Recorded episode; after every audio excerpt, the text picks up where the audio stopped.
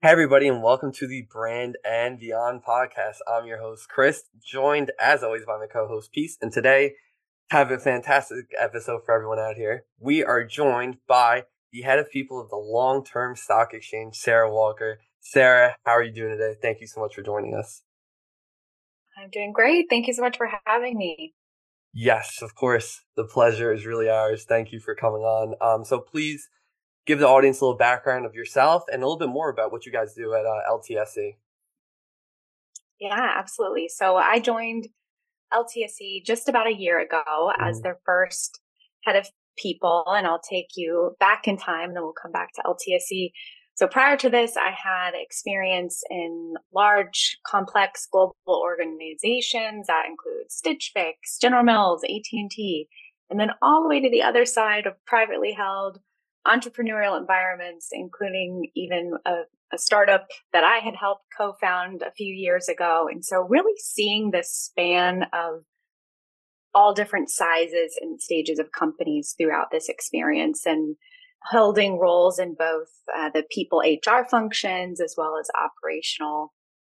And part of what drew me to LTSE is that uh, the long term stock exchange, we have this mission that's really aiming to support companies at all different stages of, of their journey. So founders who are just starting and building their first cap table through various stages of fundraising to getting to a pre-IPO stage and then also publicly listing hopefully one day on the our stock exchange.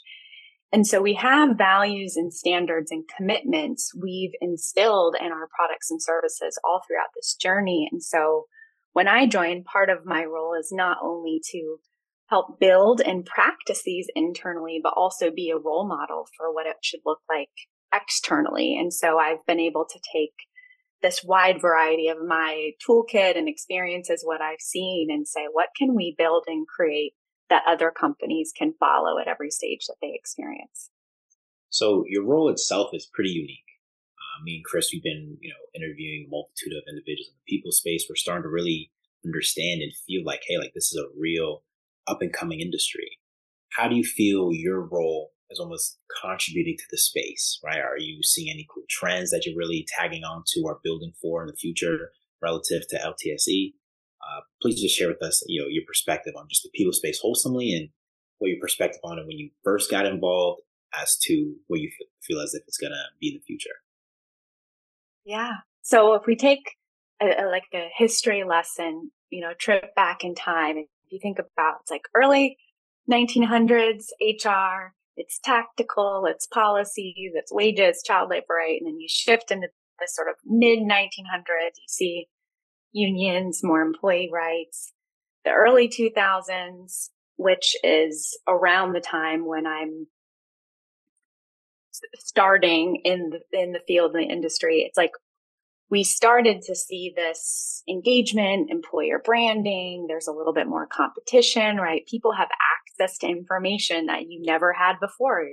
A Glassdoor, blind, right? So your companies are trying to say, hmm, like maybe what we used to do doesn't work anymore. Um, the proactive side of HR. So versus being reactive, more proactive in the business and business partnership. You've heard these terms. So it's like shifting into this strategic part. And so what I've been seeing or experiencing myself is that having worked and been in multiple functions myself and you know there's this concept now emerging of like life centricity and this like de-siloing of how pe- companies are approaching their products, how they're approaching their business.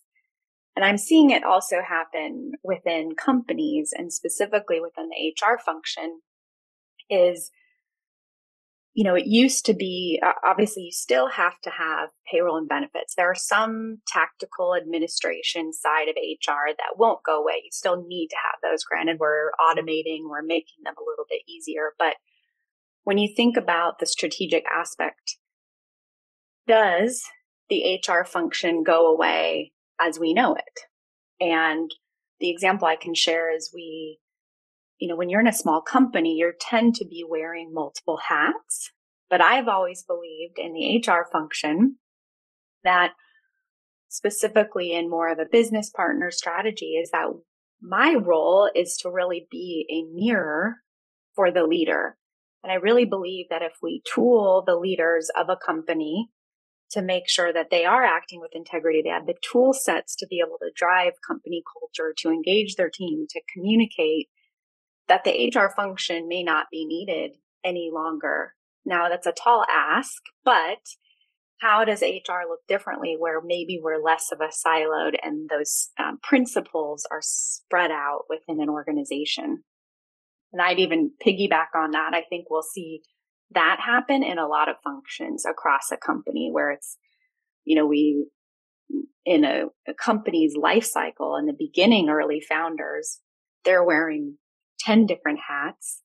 Then you start to hire a team and you're specializing functions. And then it never changes again and you have these specialized functions. But how we approach career growth in the future, how we approach functionality may shift more to skill sets versus I work in finance and that's what I do versus I can do these five things. Where can I add value within a company? See, that's really interesting how would you i don't want to ask what your day to day is like but almost like chiming into how you broke down the timeline and how regardless of the size of the company there's different demands hopefully i guess we're going to create a term now chris but what is like your foresight activity like currently right as you prepare yeah. for phase two three of what ltse is doing as the head of people what is that like maybe not necessarily managing your day-to-day you know employee experiences things like that but like how do you coincide with what you said and say, hey, these are the campaigns and initiatives we got going on right now. Preparing for where we believe the market will be in regards to specialization and understanding what our current and future employees will be wanting from us or expecting from us. Yeah. So I think there's two pieces in that question. I think from a from a day to day, and I tried to help other HR professionals and leaders and within the people function. How do you shift from that reactive mindset to proactive and earn the trust of the business. And it's not easy, but being able to first, you know, in, inserting yourself into the business and it takes time to, to earn that trust and, but being able to really know your information. And sometimes that means nights and weekends, I am studying and getting into the business. I have my quote day job, but I'm understanding what are the metrics? what is each team working on and what are they doing? So spending as much time in the business as you possibly can. And the difference is if a business, if you're in the room, could be the virtual room, it could be physically or just in the conversation, you start to hear what's happening in the business and you can predict or build your programs or, or suggestions ahead of time. And you start to add value to the business where you can um, be one step ahead of what those employees are going to need. And so I think first and foremost within at least my role here is being able to sit within the businesses versus siloed by myself over in the HR function. And I try to do that every day. I could, you know, if you look at my calendar, I color code everything. So anything where I'm sitting in the business, it's a blue calendar invite. And when I look, you know, if I I have another screen here, but when I just glance at my calendar, the majority of my calendar is blue, which means I'm in the business versus doing my own sort of individual work, which does mean there's extra demands that can come up. But I think first and foremost, I would always encourage leaders to see how can you shift what your day to day is like? Because likely your time spent on something else without that business knowledge will end up being reworked anyway because you'll miss the mark or you won't be able to build what the client needs. And then I think the second part of your question about more of the external when specifically with LTSE is that part of the principles for us to, to list on our stock exchange really do consider how companies are interacting with the environment, their commitments around compensation, around DE and those um, levels of importance and the standards are changing. And part of why the t- name long term is because we currently it's more about you know day to day each quarter what your progress is and how do you think about your impact as a company as a founder your footprint for the longer term versus in the short term. So a lot of what we build and create while we're still a startup and we're still pivoting and validating what's going on within the people function, trying to say, how can we keep iterating what we're building so that we're practicing what we've put out to the world?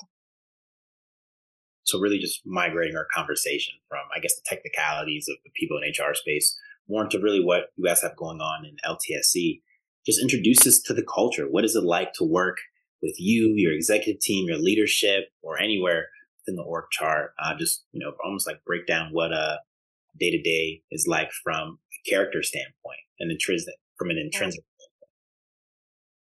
So I'm your your timing is perfect. I'm really excited to share this. So we just finished our first quarter of the year engagement survey and we asked our employees a question that said, what are the three words you would use to describe our company culture? And so we were able to extract the data. We made this really beautiful word map where you can see the, the colors and the words pop out. But our top words that came from our employees' mouths were collaborative, mission driven, transparent, inclusive, and passionate. And so seeing that come to life, you know, what better way to hear it from your employees versus a company that puts it on their website and says, you know, we're a collaborative team and we're mission driven. Being able to see the data from our employees, I think is really interesting to validate. That's what we've tried to create, but that's also what employees are experiencing. We also have a set of what we call operating principles that these were created long ago before my time, but they are used and, and practiced on a day to day. And uh, I won't go through all five of them, but as an example, one of them being solving problems through entrepreneurship. So we see startups tend to be more nimble. You can try new things. You're in this ideation stage. And I've also been at large companies with 300,000 employees where there was no entrepreneurship. It's set, the policy, everything's in the box. And so part of this operating principle was to commit to let's always keep that spirit of entrepreneurship. How do you bring that in even when you're growing as a business? Additionally, we talk about automation.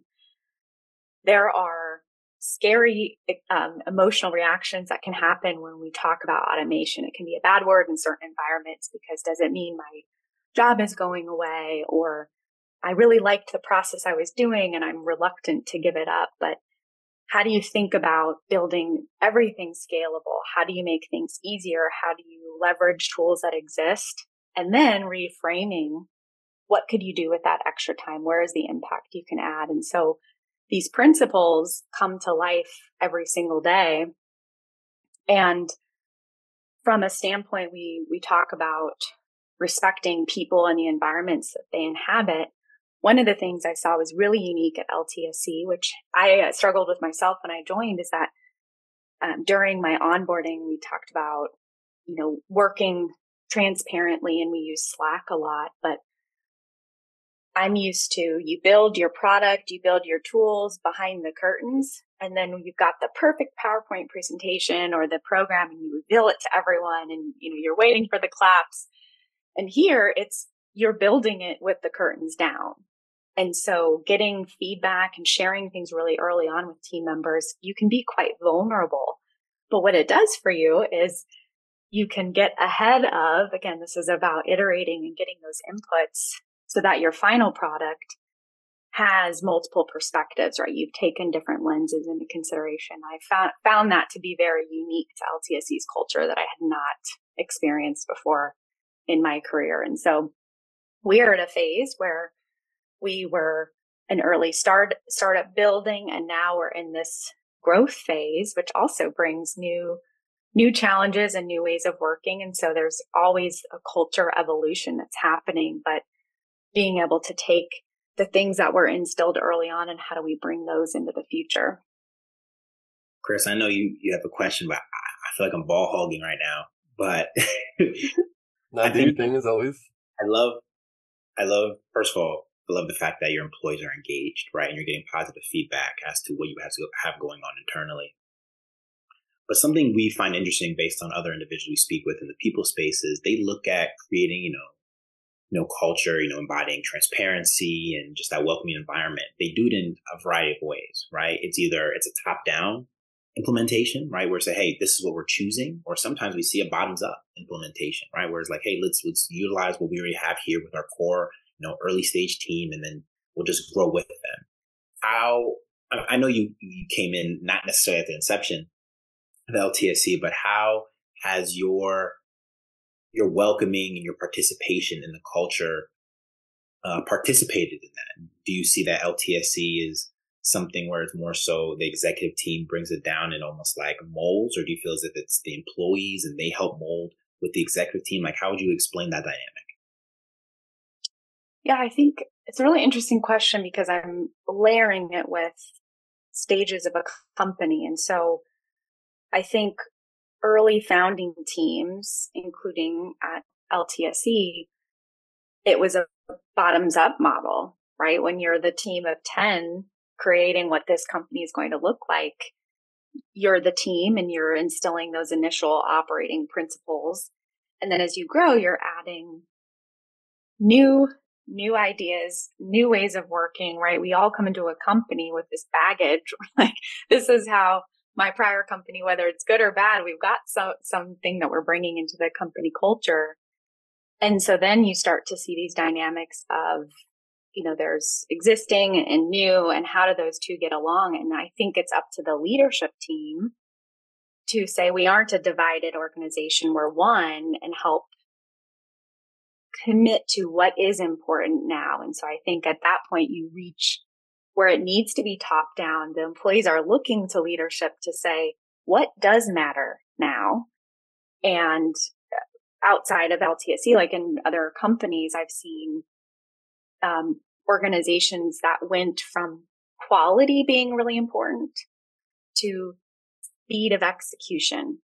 Those are two very different company cultures and if you as a leader top down don't name it, your employees won't know what to do. And so you'll create this internal turmoil that um, has unintended consequences to your productivity. Or another example would be, you know, do we care about, um, you know, most companies will say safety is our, is our number one goal, but at the expense of what? Like, are we okay putting safety first, which means we're not going to hit our goals for the day. And again, that's usually a top down. So I think your question is really thoughtful because depending on the stage of the business, I think you need both. And top down as itself alone will never work, right? You do need the, the employees to create the culture. And I think the most often under invested part of the company that we should be putting the most investment in is the people leaders. You know, they're the, the people managers that are interacting with their team members day to day. They need to be equipped with understanding what their team needs are and leadership and being able to translate that. And so I always say, if you are building your annual budget within your people function or you don't even have HR yet and it's just your founding team, put dollars aside to invest in your people managers to make sure they have the skill sets and tools and training to be able to carry that company culture forward. Yeah, I completely agree with that. And I really love what you're talking about how establishing that culture right from the employees, the people that are living it every day, putting in the work every day at the ground floor that continue to push the company forward. I couldn't agree more with that. So, kind of zooming out from LTSE, right? Because clearly the culture you guys have over there seems to be absolutely sparkling and everyone seems to be loving their life over there. You were the leader at uh, TTI Success Insights, right? You were VP of People, you were Director of People and Culture at Stitch Fix, Head of People now at LTSE. So, just in general, you know, what are just some methods and strategies that you've really found effective managing people and culture and things that you've learned in your career that may have not been so effective when actually managing people? Yeah, so I think from the effectiveness, and this will sound a little bit repetitive, but I think it's okay. It's important to um, invest in your people managers. And I think that you you can't lead an effective people and culture function or be a manager of people yourself if you have not identified what are the basic expectations that we have for our people managers what does that even mean be a manager or a team lead and then what can they then infiltrate into team members right when we think about employee engagement yes, there is the razzle dazzle. Did we do a big fun annual trip to Costa Rica? And did you get extravagant gifts and swag for your team members? That's not engagement, right? What we're talking about is, do I feel like I have purpose at work? Do my, you know, do I feel like I can ask for help? Can I take risks? Do I have an avenue to share my feedback? Do I feel valued as an individual? That's what engagement is about. And people who are doing that are your leaders within your organization. And so again, I would just like strongly reiterate that if you have not, it, oftentimes in these, when the um, market and economics and we say, let's pull back funding, oftentimes the first place you cut costs are your development costs. And I would say, keep as much budget as you can there to build your programs around how do you make sure those people managers are engaged and they know what's needed or how they can add an impact. I think the least Oh, God. No, go ahead. Go right ahead. No, I think on the other end of the the spectrum, like a not effective or least effective, I think is when you see this disconnect between the external world and internal. And what I mean by that is the on the surface, you've talked about your company culture and your brand. And then when somebody gets in the door, they are looking around, they're like, that's not what you said. And so being able to be really clear, communicate up front the expectations. And I have had leaders say, well, if I tell them the truth, no one will ever come work here. And if you don't tell them the truth, they will leave. So either way, it's like the best thing you can do is say, maybe you're not doing it in your first interview conversation, but all right, here's what it's really like here. And I want you to have the full, this is a two way interview. And I don't think a lot of companies approach that because they're panicked over it's so, you know, I have these concerns. I don't want to scare the candidate away. And I would say the same thing for internally for your existing team members. You know, don't shy away from sharing more and, and being clear about what your expectations are you'll likely get more trust in people saying, I will choose to stay versus leaving because I don't have the information. So going back to what I was going to ask uh, regarding your first yeah. tech world, uh, I guess many can consider this, I guess, a bear market in a way. So as you mentioned, cutting of budgets, have you receiving pushback from any people leaders or just the industry in general in regards to that statement alone? You know, hey, like, yeah, we know times are hard, but hey, I'm telling you, please continue to invest in your people leaders. It, it does pay dividends. What have you, what kind of feedback have you been getting from the, the market, the industry? Yeah, and it's, it's, it's cyclical. Like this is very common that even having been in like a more of a consultant capacity for companies, I've seen it on that side where like the, the budget gets tightened up and it's easiest to say we just need to quote keep the lights on and so if you're an hr leader and influencing for example you might have a budget for some of the engagement issues I or um, initiatives I talked about. Like maybe there are in-person gatherings, or maybe there's other ways to incentivize, and you might actually opt to shift that budget into more of the investment in the people leaders and making sure they're spending the time that's needed with their employees. They're giving the right feedback. They're clarifying expectations. The return on investment will be greater than the single moment in time where you can invest in that person. And many people, when faced with you know, lots of tough conversations around layoffs and, you know, do we still need these number of employees? And it's a very difficult time for both sides, right? Making these decisions and then the impact on lives, but really trying to understand what are the long-term impacts of those? What did we tell and taking ownership as a leadership team to say, you know, what do we need to do now going forward? But again, these employees might opt, you would be interested to hear some of the employees that would say, you know, I would make a change in order to stay here, or I believe in the success of this company and I'm opting out because I want this mission to carry on. And I think if you trust your employees with a new level of maturity, you will see that return on investment in the long run. So something I thought that was really interesting that you mentioned was how typically companies get in quite a bit of, bit of a situation when candidates inquire about their their company and they say, "Hey, you showcase this, but in reality, it's like this." And there's like a weird line between transparency and really just authenticity between the relation between candidates and companies.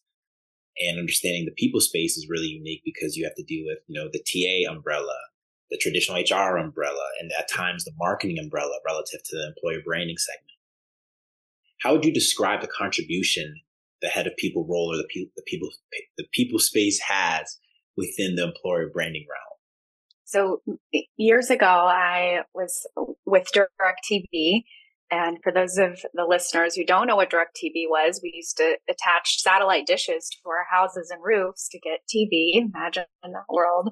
Wow. It's still still available now and it's a great mm-hmm. product. I'm still still a huge fan of DirecTV, but also an organization that was people first, truly like if you invest and you reward the right behaviors and you are have gratitude for your employees, they will give back. It was in a phenomenal environment that I got to be a part of within the HR function. But one of the things I learned there, so with these uh, employees that were te- technicians that would install these satellite dishes, they drove um, a ve- we had a large vehicle fleet and there was a, a nugget of information that somebody said that like clicked with me about employer branding. She said, all of our employees are billboards because when you're, you see this vehicle driving down the road, there's a big brand that's on it. And so we instilled this concept where it's like you are the walking brand of our company. And so how you drive specifically in this environment tells a story about who we are as a company. And so I've taken that with me to say, okay, maybe we don't have vehicles, but your employees are your billboards. And so what they say, what they post on whatever the platform is at dinner with their friends, they are talking about their experience at work. And we know how a net promoter score works more often than not. People rarely share great things. They tell about the horrible experience that they had. So just count on your employees are complaining about their experiences. It, it's just the, the natural human behavior. But I, I go back to if you've ever had a marketing campaign or a brand, you saw a commercial and you're like, that looks amazing. I'm going to try it. And then you try it and you say, that was horrible. I will never get that again it's the same thing happening to the employer experience. So they see your job posting, they do the interview, they get in, they say, Oh my gosh, I would never try that again. Or had I known that, I wouldn't have ever joined the team. And so I think if you can lead with this concept of you want your billboards to match what's really going on within your company, and regularly asking your team members, whether you lift and shift that tool of ask your team members, what are the three words you'd say to describe our culture? Asking that regularly because it is going to change and know, be mindful of what are your employees saying and how do you need to correct that to make sure it's not impacting your bottom line? Because at the end of the day, we only exist um, if you know customers are purchasing your your products you want to make sure there's a good buzz out there. With that being said do you believe a healthy culture correlates to good employer branding efforts? So i would say one impacts the other but it's only one way and i think from a meaningful standpoint i think so good employer branding doesn't make your company culture great but the other way around, good company culture, if you're investing in what that means and uh, what are your values, your principles, how you live day to day, how do you help support your people managers, that will lead to great employer branding because you'll have an authentic story that you're able to tell. So they both are impacting each other for sure, but only one is the real direction. Yeah, that totally makes sense. Um, so Sarah, last two questions for you. So, what are some companies or leaders, whoever may be, that you really admire? that are doing a great job, sort of cultivating and creating a culture that really empowers and champions their employees. That you'd like to show some love to right now, that you know may inspire you. So maybe I'll I'll share one that obviously I may be biased, and I'm gonna sh- I'm gonna advocate for for LTSE. But yeah. what I'm gonna talk about is a lot of the work before I joined, and some of that came from the, our founder, Eric Ries. But, I want to give an example of, um, and I'll shout out to my my team, my people team. We've been working on redoing some policy work, and in our expense policy, um, it was pointed out to me that how your company culture, you have compliance and you have culture, right? There's two things. And when you build a, handbook or any type of these things, you sort of bring your, your essence of the organization to life. And in the policy, as pointed out, it said, um, you know, business expenses that are reimbursable and yada, yada. And then it said, you know, if you choose to stay with a friend for a night, treat them to a nice dinner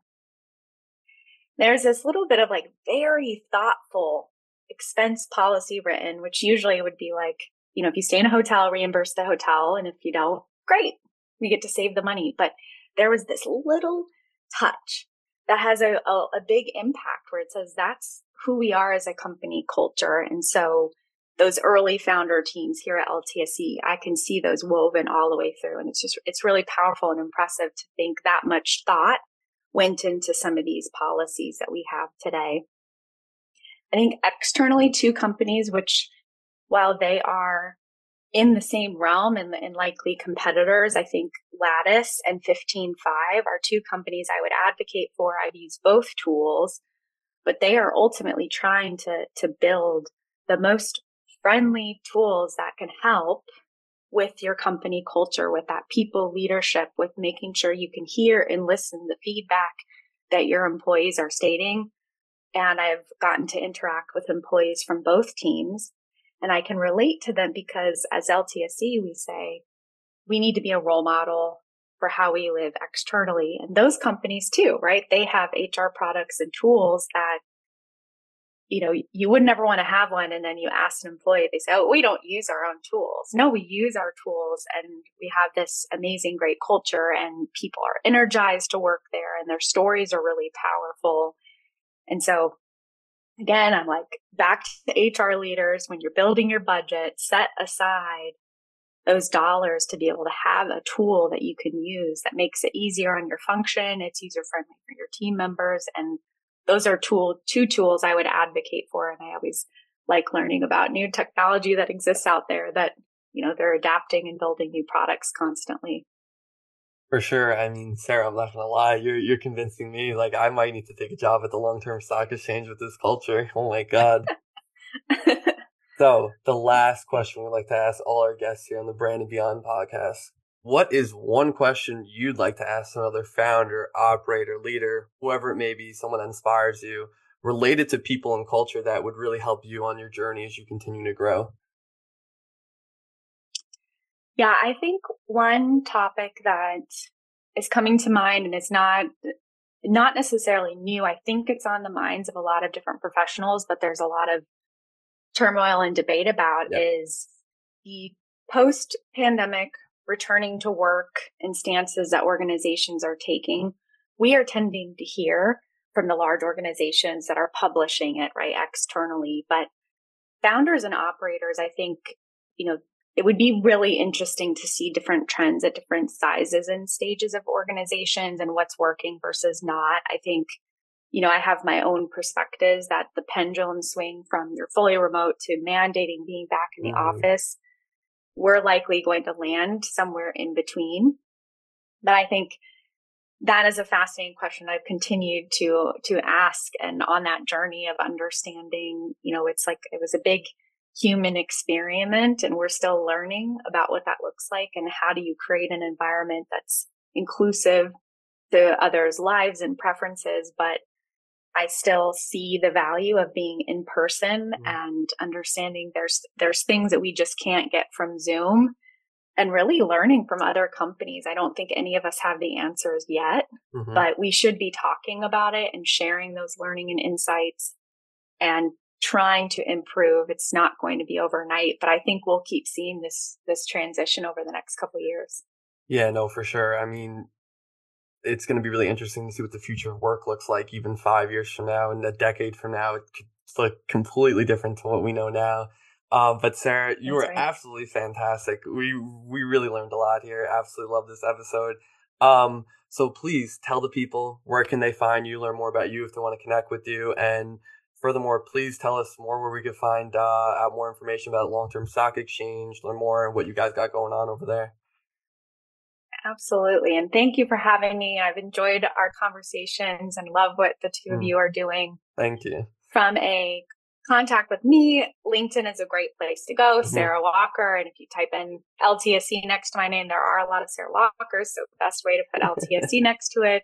Yeah. Additionally, um, I'm, I'm not a huge a Twitter poster, but I do follow and look at trends. If you want to connect with me there, SLM Walker is my handle. Mm. And then from LTSE, uh, we do have a blog where we regularly post articles. I always encourage following on LinkedIn there as well. But we are also have um, ltse.com if you want to visit us on our website. You can email me, Sarah at ltse.com as well if you have questions or curious about our products and services.